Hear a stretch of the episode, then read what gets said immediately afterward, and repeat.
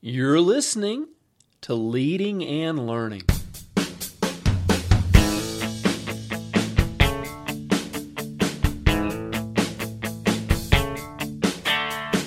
This is the place where we talk about practical leadership, theology, fitness, how to create winning habits, and so much more. My name's David Spell, and I'm a retired police officer, a pastor, a New Testament scholar, and a leadership coach. My goal on leading and learning is to help you live your best life. Thanks so much for joining us today.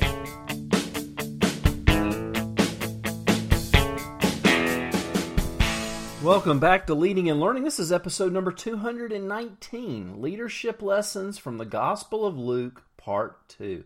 So, if you've been with me the last several, several episodes, you know we spent some time in Matthew, we've spent some time in Mark, and now we're in Luke, looking at leadership in the life of Jesus, listening and seeing some of the things that Jesus said about leadership, and also looking at what the, the gospel writers themselves thought was important about leadership.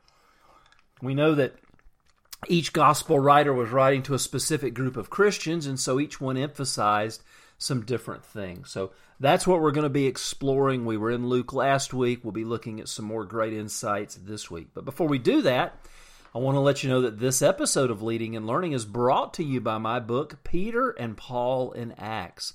Now, the Acts of the Apostles is a very exciting book, and as you heard last week, it was also written by Luke. In the early days of the church, it was one volume, Luke Acts, and it traveled around together from church to church. And so, um, very, very similar in their in their approach and, and the way they're written.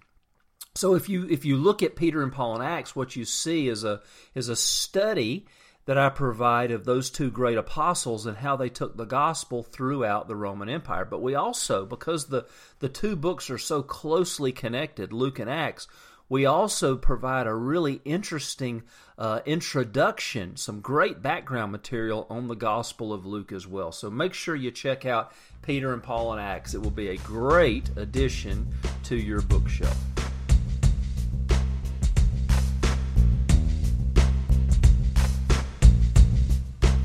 Well, okay, we're back. Now we're going to dive in and look at some leadership lessons from the Gospel of Luke. First of all, number one, Jesus empowered his followers and gave them responsibility.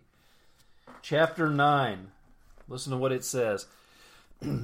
One day, Jesus called together his twelve disciples and gave them power and authority to cast out demons and to heal all diseases. Then he sent them out to tell everyone about the kingdom of God and to heal the sick. Chapter 10 The Lord now chose 72 other disciples and sent them ahead in pairs to all the towns and places he planned to visit. And these were his instructions to them. And he actually gives a whole chapter of instructions. So, what's going on here? We know about the 12 disciples, also called the apostles. But many of us don't even know that there were other disciples besides them. In reality, there was a large group of people who hung around Jesus all the time. And, um, you know, he pulled from that other group 72 and sent them out on a ministry trip as well. So he sent the 12 out and he sent the 72 out. The 12 were the inner circle. The others were, were a much larger group of disciples, but still, he entrusted 72 of them with his uh, his message and sent them out. So what is what's going on? Jesus empowered his followers and gave them responsibility. This is something that every leader must do.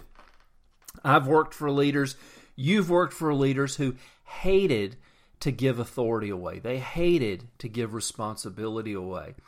And this is so detrimental because we'll never develop other leaders until we start to give away responsibility, until we start to give away authority. I have to give away authority for someone to grow. And so, what this often looks like is we'll give somebody a title and we expect, we'll even give them a promotion, give them a title, and expect that they know how to do the job. But if they haven't been given authority before that, if they haven't been given additional responsibility before that, they're not going to be prepared to do the job. And so, as leaders, we constantly need to be giving away authority and giving away responsibility. For people that we see leadership potential in, we need to be giving them more responsibility. We need to be giving them more authority. We need to be giving them, and not just menial tasks, we need to be giving them meaty projects that they can work on. Not setting them up to fail, but things that they can grow in, um, things that their, their confidence can get built up in um, things that they can develop their own leadership skills in. So give them things that they can work on and develop their skills because then when the title comes, they'll be equipped to do the job. And this is especially true in, in, in volunteer environments. You know, we think in the church that if I just give somebody a title, you know, that's okay because because I'm not paying them. I give them a title and make them feel good. But really, we're kind of setting people up for failure. We're much better off giving them authority and responsibility and seeing how they perform. Because if I give you a title and you turn out not to be up to the job, you turn out not to have the, the, the competencies that I need and you're not willing to learn, well, now you've got a title and I've got to take it from you. How awkward is that? So it's much easier to, to, to give responsibility, to give authority, and to see how people did. And that's what Jesus did. He entrusted them and, and saw these people develop. I mean, the 12 were the ones that took the message of, God, of the gospel all over the world, literally all over the world. And they could only do this because Jesus had not only um, trained and equipped them, but he had given them authority, he had given them responsibility, and he had set them up for success instead of failure. So Jesus empowered his followers, gave them responsibility. Number two, Jesus, and, and, and this sounds you know almost obvious, but but hear me out. Jesus always wanted to do the right thing, even if it meant he would get criticized. One example is from chapter 19. It's the story of Zacchaeus. Jesus goes into a town and he meets the chief tax collector of the town. And it's the funny story where Zacchaeus was a, a, a wee little man, a short man, and he climbed up in a tree and uh, so he could see Jesus. And Jesus stopped under the tree, called him by name, and says, Hey, I want to have lunch with you today. And they went into Zacchaeus' house and had a conversation. Well, the crowd grumbled because Jesus was the guest of a notorious sinner. Now, of course, the outcome of that story was Zacchaeus was converted. He said, I'll give away, after his conversation with Jesus, he said, Look, I'm going to give away half my wealth. I'm going to re- refund anyone I've defrauded. And Jesus said, Salvation has come to this house today. And you know, because Jesus was willing to to go and be with this man, it brought criticism. Another place where this happened, you know, we talked last week about Jesus, or, or a couple of weeks ago about Jesus uh, picking his disciples, and one of them was Matthew, the tax collector. And when he picked Matthew, the tax collector, he immediately, the tax collector, Matthew, the new disciple, the new follower of Jesus, said, Let me throw a reception at my house for you and all your followers, Jesus. And of course, he invited his own friends, who were other tax collectors and sinners and some other notorious people. And the religious leaders saw Jesus sitting in the middle of this party, probably laughing and having a good time, telling, um, probably telling stories, listening to people, getting to know them, um, answering their questions. But he was in the middle of this group of people that these religious leaders would never be caught with. And they asked his disciples, they said, Why does your teacher hang out with such scum? One translation says. And Jesus answered for them. He said, I didn't come. He said, It's not that the, the, the, the, the healthy people who need a doctor, it's the sick people. He said, I didn't come to call people who think they're righteous. I came to call those who know they are sinners. So, what's the point here? Jesus was willing to accept criticism for doing the right thing. And you know, as leaders, and really all of us, nobody wants to be criticized. But as a leader, there will be times when you have to make that decision Am I going to do the right thing and accept the criticism? Or am I going to do the wrong thing? And sometimes this just even means accepting the blame. Uh, I was talking to a young leader recently, a young leader recently, and he's, he was talking about at his job. He's a, a mid-level manager in a large corporation, and he said, um, "I said, how was your week?" And he said, "Well, you know, it's kind of bad. I made a mistake." And and uh, he said, you know, I got called in, and I and you know they were expecting me to deny it or defend myself, and he said, yeah, you're right, I did, I'm sorry, and it kind of diffused the whole thing, and and you know that was kind of the end of it. They're like, oh, oh well, okay, well let's not do that again, and and that was the end of it. But you know, isn't that interesting that he was willing to take the responsibility for himself and move on? But Jesus showed us the importance of being able to um, live knowing that you're going to be criticized. I had a, a, a, police chief that I worked for one time who was told by the politicians who ran the uh, the county that he needed to fire um, two or three people for a particular incident, and he had, the chief had already investigated it and determined that it wasn't worth firing over. And he said, "Well, I, I'm not going to do that. I've already dealt with it. They've been disciplined, but I'm not firing them." And the the county commission fired him, and he said, "Well, okay, if that's what you want to do, I'm still not going to do it." And you know, I thought that was interesting that he was willing to fall on his sword to do what he thought was right. That just spoke volumes to everybody, and we hated to see him go. But Jesus was willing to be criticized for doing the right thing. And so for us, we have to be willing to do the right thing, even if sometimes it brings criticism along with it.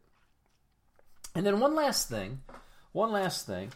Jesus sees things. Jesus saw things that other people did not. Listen to this. This is a small story, um, but it's so full of, of, of insight about Jesus. When Jesus was in the temple, he watched the rich people dropping their gifts in the collection box. Then a poor widow came by and dropped in two small coins. I tell you the truth, Jesus said. The poor widow has given more than all the rest of them. For they've given a tiny part of their surplus, but this poor widow has given everything she has to live on. Now, this would have been a shock, a shocking statement to his disciples because they, like everybody else, were, were enthralled with the rich people who were dropping in huge sums of money into the offering for the temple. But this poor woman, she waited until everybody had kind of finished, and then when nobody was looking, at least she thought nobody was looking, she slipped over and dropped in her two coins. And Jesus noticed it. And and one of the things as leaders we have to ask ourselves, am I noticing things? Jesus picked up on this, nobody else did. Are you picking up on what's going on with your people? Is there somebody going through a crisis that you don't even know about? Um, is there somebody who's maybe doing a really good job, putting in extra time and effort, but you haven't noticed it? Um, as a leader, we should be that person in the office, in the company, in the church who sees what other people don't. Um, we need to be more observant. We not only just need to see things, we need to really see things. And you see this, this is just one example, but you see this over and over again with Jesus. He saw things that his disciples missed, he saw things that others missed. And as leaders, we should be those people. When we talk about vision, we think of vision down the road, and that's true. But we should also be those people who see things that others don't right now. Um, we should have that perception. We should be able to uh, pick up on things, and this involves this. This takes some work. This is this is not something that comes overnight. But as a leader, if you're going to be effective, you've got to have greater vision. You've got to have greater eyesight. You've got to be able to see what's going on around you and be able to process it and understand it at a level that other people cannot. And I'll tell you, one of the ways that, that, that we look at it for other leaders is when I see somebody else who thinks this way. When I've got somebody on my team who may not even be in a leadership role, but I see them picking up on things. I see them perceiving things that the rest of the team is not. I start watching this person closely because they've got a leadership gift going on in their life. And so look for things. Watch your people. Watch the expressions on their faces. Listen to the things they say. Let's pick up things because as a leader, um, people aren't always going to tell you things. And so we need to be perceptive and we need to see things that others do not. Well, friends, I'm going to wrap it up here. I'd love to hear from you. Go to davidspell.com, leave me a question or comment in the comment section for today's post. While you're there, make sure you sign up to get my free newsletter so we can stay in touch. And uh, if you would, if you enjoy this, pass this on. Let, let, let a friend know about the podcast because if you enjoy it, maybe they will too. Well, thanks for being with me, and until next time, this is David Spell encouraging you to continue developing leaders.